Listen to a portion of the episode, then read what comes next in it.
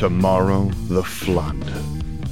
From There Is Nothing to Fear by Salticidae. Read by Sam Gabriel. Based on the works of J.K. Rowling.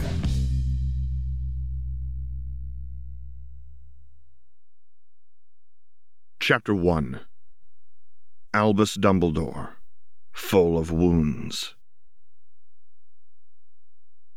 This is what it is like to be Albus Dumbledore. Most of your time has been spent beyond death, beyond pain, beyond a body. But if you had to resort to metaphor, then you might describe your usual circumstances as a sort of floating amid an ocean of souls, except that the barrier between yourself and all other things is thin and tenuously permeable. In some sense, you are that ocean, even as you are floating upon it. You know and you are known. And at last you can view yourself and all your mistakes with the compassion that you strove to afford for others. Your sister is there and you are forgiven. Your mother is there and you are forgiven. Your father is there and you are forgiven, and so is he. Gellert is absent, but you neither appreciate nor resent this fact. When he arrives, as everyone eventually arrives, you will look upon each other with new eyes and you will forgive each other. Because there, in the life after life, it is impossible to see anyone except as they really are, beyond the petty, silly limitations of their mortal frames. Like a molting insect, the dead matter has all been discarded and there is only a beautiful new form beyond form. You are at peace in this place. But despite the feeling that you are beyond time itself, as though all moments are as permeable to each other as souls themselves, you nevertheless experience a discontinuity.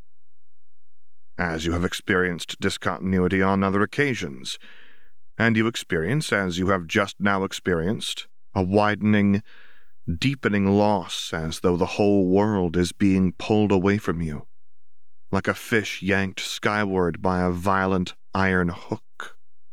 All too quickly, you are simply Albus, still unembodied but newly limited, cold as though you had been pulled from the embrace of the sun, scarcely able to remember that other existence except as the shadow of a wisp of a dream even if you knew nothing of the purpose for which you had been brought back to this half life. You would be pained by this transition, but you know full well why you have been summoned, and by whom. You open your eyes and behold your kidnapper. His face is a moon with a crater where his left eye ought to be, and his right arm terminates sharply just above its missing elbow. There is a mask on the table between you, broken and stained with blood and name, and the fingers of his remaining hand are contorted around the golden ring and black stone that they had just finished twisting. Sprawled across part of the desk like a puddle of silk and silver is an invisibility cloak, obviously of fine manufacture. The elder wand is nowhere to be seen, but if the state of his arm is anything to go by, then you could make an educated guess why that might be. Have you been having trouble, Tom? He breathes in, holds it, exhales. I was attacked tonight. You could refuse to assist him, and you may well try, but you know how this will end. It's almost impossible to not think about an interesting problem and the only time that Riddle doesn't bring you an interesting problem is when he brings you a problem that you cannot in good conscience refuse. Trouble with students, for example, or political dilemmas. Sometimes you feel compelled to advise Riddle lest he fall upon a more terrible solution for lack of your input. How do you think I could help you with that? You ask. And he tells you that the Aura Aurorium are still alive, from the beginning to the end, he relates the whole story of their assassination attempt, sparing none of the goriest details. He has never been brought closer to death, and even the lucky triumph of acquiring an invisibility cloak only underscores the slightness of his victory. He lost an arm and lost the Elder Wand, and did not withdraw so much as retreat. The most curious thing is that the death stick resisted any attempt to harm Moody, Riddle says. You look carefully at Riddle, understanding what he means to imply. But you are the Wand's master, you say. You defeated me. Perhaps I am, he replies. But under the circumstances, it is worth considering whether you were not its master at that time. You had some sort of plot in mind when I killed you? That's true for what it's worth, but even you don't know what your plan entailed. Tom says that you were obliviated of the knowledge, but you don't quite believe him. Ariana is whole among the dead. Shouldn't you be whole as well? But perhaps the dead are only whole among the dead, and you are ignorant in this moment because you have been returned to the world of the living. I might expect this if Alastor were its master, but I cannot imagine how we would have arranged that. The Elder Wand must be taken. It will not permit itself to be handed over. Avril Bunkadav had given it to her son Benoit in 1753, and Benoit died that weekend. Legend spoke of other ill fated beneficiaries, but none of them had been spread across 70 square feet of the Avenue des Champs Elysees, and if anyone else had dared to defy the Benoit curse since then, they had not entered into that pool of rumors, folklore, and hag's tales which optimistic seekers described as lore. Chief among the reasons that the Elder Wand has never been outmatched by another wand is that no one since Antioch has wanted to craft a wand with such a strong personality. Alastor might have taken the initiative, you continued. Perhaps he devised the idea on his own, and then we could have carried out the plan after he disarmed me. Perhaps, Riddle echoes but you can tell from the tone of his voice that his attention is elsewhere. And there is another thing in need of explanation the reappearance of James Potter. He can't really be James. He's too young to be. Even if James had been put to some sort of everlasting slumber rather than killed. That had roused your curiosity as well when Riddle came to that point in his story. You haven't found a secret sibling since my death, have you? Fleamont and Euphemia were barely able to produce one son. Had either of them had another child, neither would have been able to keep it a secret, Riddle says, and you have to agree. Charles and Dorea had only one son, and Ralph took more after the blacks, if I remember correctly.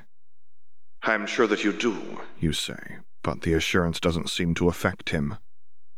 What about Charles and Dorea's daughters?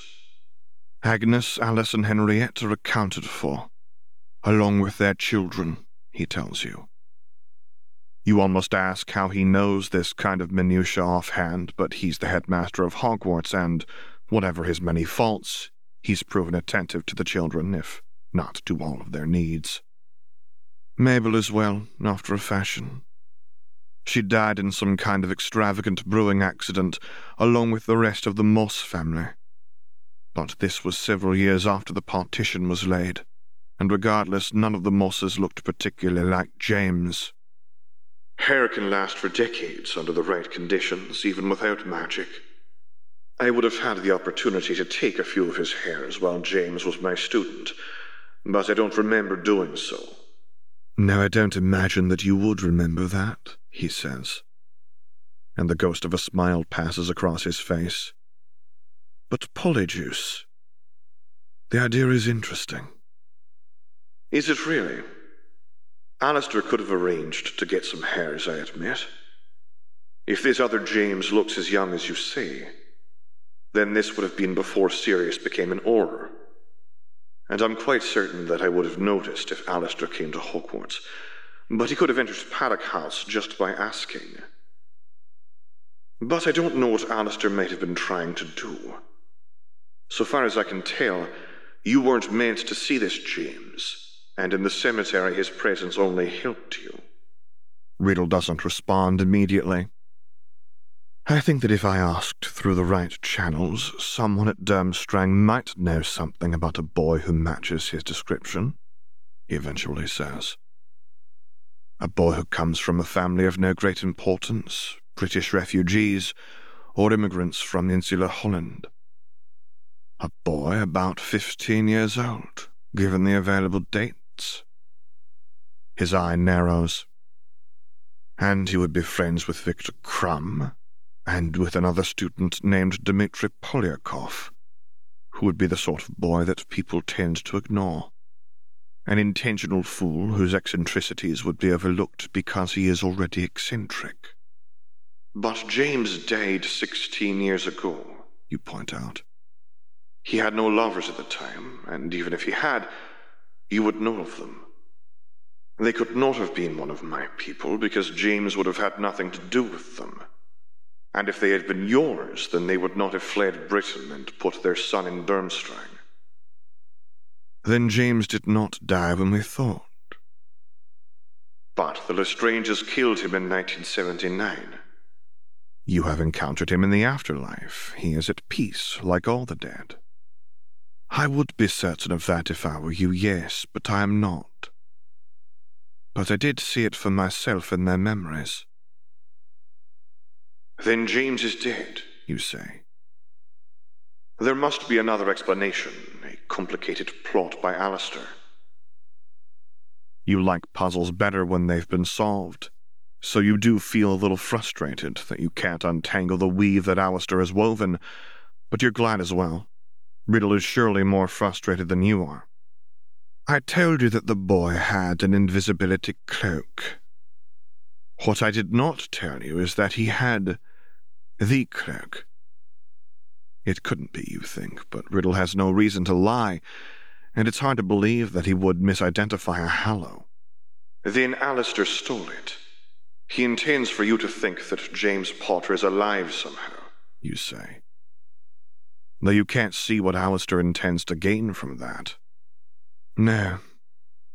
If not for the boy, if not for the cloak, I probably would have died tonight. But if Lestranges did not kill James Potter, his face is alight with the spark of revelation. If they did not kill him, then their memories were falsified. And if their memories were falsified, then I would have noticed, he says, as simply as if he were remarking on the color of the sky. You don't think of correcting him. Arrogance is occasionally justified. This is one of those times. If I don't remember a deception, then I didn't want to remember it. Oh, he says. It's a hollow sort of sound. He turns to the empty dog bed in the corner of his office, then back to you. I killed him, didn't I? I dare not forget this time either, or we'll have this conversation every night while I draw the same conclusion anew. I don't think that Alastor sacrificed his victory in order to prick your conscience, you say. But Riddle, sorting through a chest of vials from a locked cabinet, is only half listening.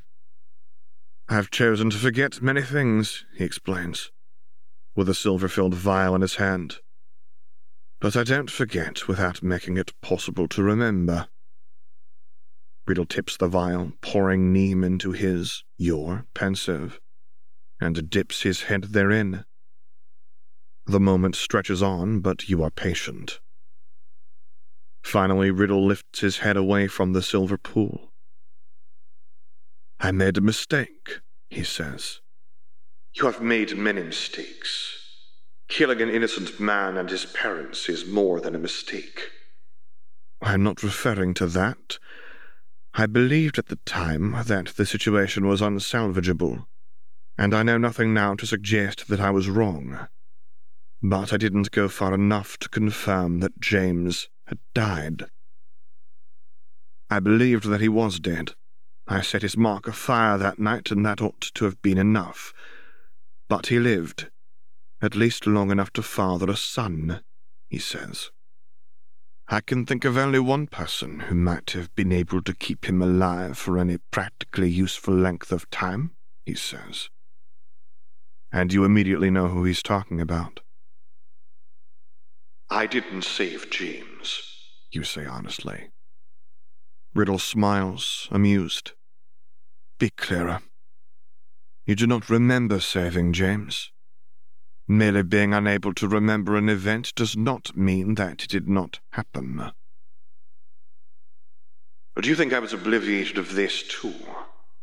How many memories do you think Alastor removed before I left for Hogwarts? He glances away as if he were truly considering the question. I am beginning to think that you never left for Hogwarts at all. When has that ever been in doubt? You ask. How could you be dead if Riddle hadn't killed you? How could Riddle remember killing you if you weren't dead? I did say that you were not in possession of all the facts. His smile has returned. Albus Dumbledore is not necessarily dead. He may be. I am beginning to think otherwise, as I said, but that is neither here nor there, because you are not Albus Dumbledore. Who am I supposed to be? Alastor? Riddle doesn't reply immediately, and you shake your head.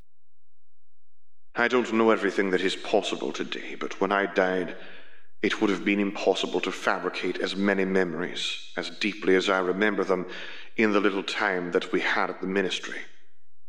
Even if false memories persisted after death, I could not have them. But Albus, he says, you never died. How could you die? You were never alive. You are at an uncharacteristic loss for words. He sighs a little, but the smile returns almost as quickly as it faded. You think that the resurrection stone summons the dead for my interrogation. Of course you do. Everyone does. I did. But the truth is more complicated. You might enjoy a drink for this, Riddle says. And without so much as a snap of his fingers, a glass of lemon squash appears behind your right hand, floating close enough that you can feel the rim against the back of your fingers. You look back at him. How did you conjure it so freely, and in a form that I can touch? No matter what he has said, you are dead, even sitting in this chair is more a matter of appearing to sit like any ghost could do. Pretend that it's the ghost of a drink, if that makes it easier for you, Riddle suggests. While you drink or not, I have a story. When I loosed a dragon on London fifteen years ago, it helped me in several ways, even some which I couldn't have predicted at the time. The most important thing that I planned for, however, was the evacuation of the ministry. You are aware of this already, of course. You were sure that his hands had been involved, and sure that there was something deeper, though it was a black pit whose bottom you could never see. What did you do there? Augie was kind enough to stay behind and let me into the Department of Mysteries along with an expendable acquaintance of ours who was willing to take part in an unconventional experiment. While we were there, I performed a few experiments. You see, the Resurrection Stone had a troubling shortcoming. It was very hard to learn anything new from the shades that I summoned. Perhaps Cadmus Peverell imposed an interdict upon the stone's powers. The possibility had occurred to you when Riddle failed to demonstrate powers that had been lost to time, but would still be known to the ancient dead. It would have been wise for Cadmus to do so, and you are grateful to him if that is the case. Although the question beckons. If that is the case, then why are you unable to conceal anything from Riddle? Or having passed beyond the veil, perhaps they are simply beyond your power to bribe and threaten. Riddle shakes his head. I considered those things, but no. He pauses. The death stick and the cloak of invisibility are not unique artifacts.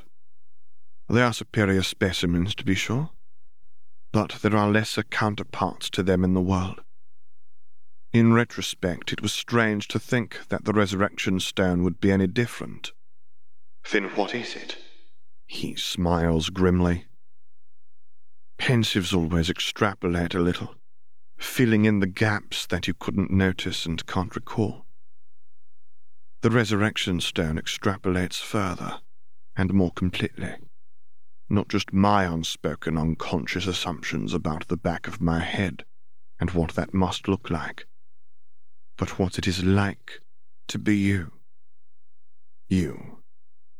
You are what it is like to be Albus Dumbledore, as imagined by Tom Riddle. Even so, the Resurrection Stone has its shortcomings, Riddle continues. As if he hadn't laid a hex against your heart. I was able to supplement you with the neem left in your office. And if Cadmus was a legilimens, then I am a better one, better acquainted with the shape of a person's mind. And even so, Despite all my efforts, you are not a perfect facsimile of Albus Dumbledore. If Cadmus Peverell really was trying to resurrect his lover, then I'm not surprised that the end result drove him to suicide, Riddle says. This answers many questions. I never rid myself of the memory, but I still revisit our last duel from time to time. Sometimes I use the resurrection stone to experience it more vividly, without the awareness that all of this has already happened, so that I may look upon it with fresh eyes. In the final moments of the duel, I peered into your mind. I did not see all that you concealed, but I saw the concealment. You were correct from the beginning. The Elder Wand will not accept a voluntary transfer. I did not earn its loyalty. But you killed me, you say. You killed the real Albus. No. I fought the real Albus tonight, in the skin of Alastor Moody, which he doubtless wore in honor of the man that I killed at Hogwarts fifteen years ago, as you said, he says, close to laughing. Hairs can last a very long time. I can see his plan now, goading me into another fight, confident and armed with a weapon that I wouldn't expect to turn on me at the crucial moment. And then I sealed Britain, and he could only wait and plot, and do what little he could to prepare for the day that he could reach me again. Riddle frowns. This is not an ideal time for Albus Dumbledore to be alive. But it is what it is. I originally planned to maintain the partition for forty-nine years, to let a generation be raised by a generation that had known nothing but the New Britain. But had I known that Albus Dumbledore was still alive, Britain would still have had to rejoin the world ahead of schedule lest he sicken and die, and rob me of the Elder Wand in that manner. He shrugs as if the problem simply has to be slipped off his shoulders. You think back to what you remember, or think you remember, of your time outside these meetings. If everything that I am, everything that I remember and experience, is under your control, then why did you give to me memories of a good and peaceful afterlife? Why not damn me to hell? Your memories of the afterlife are merely that memories. The time that you spend away from me does not exist. You do not experience it except in retrospect, with loss and longing that remains with you for as long as we are together, Riddle explains. To allow you to recollect hell would make your time here into a salve. But I needed you to suffer. Do you truly hate me that much? Once more he sighs. And you think that his disappointment is real, not merely rhetorical. All this time, and you still do not understand. Is that an intrinsic flaw of yours? Or am I simply unable to imagine a version of you that could come to understand me? Regardless, I will say it plainly. There is no refinement outside the refiner's fire. Riddle touches the edge of his mask by the ends of his fingers. It was one of my great regrets that I had to kill you. That I could not immortalize that which was great about you. But serendipity has given me a second chance.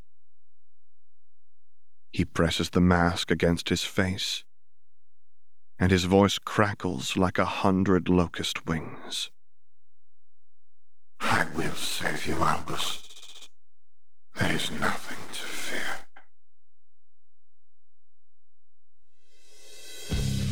For the full text of this and other stories by the same author, visit the Archive of Our Own page of Call Me Salticidae.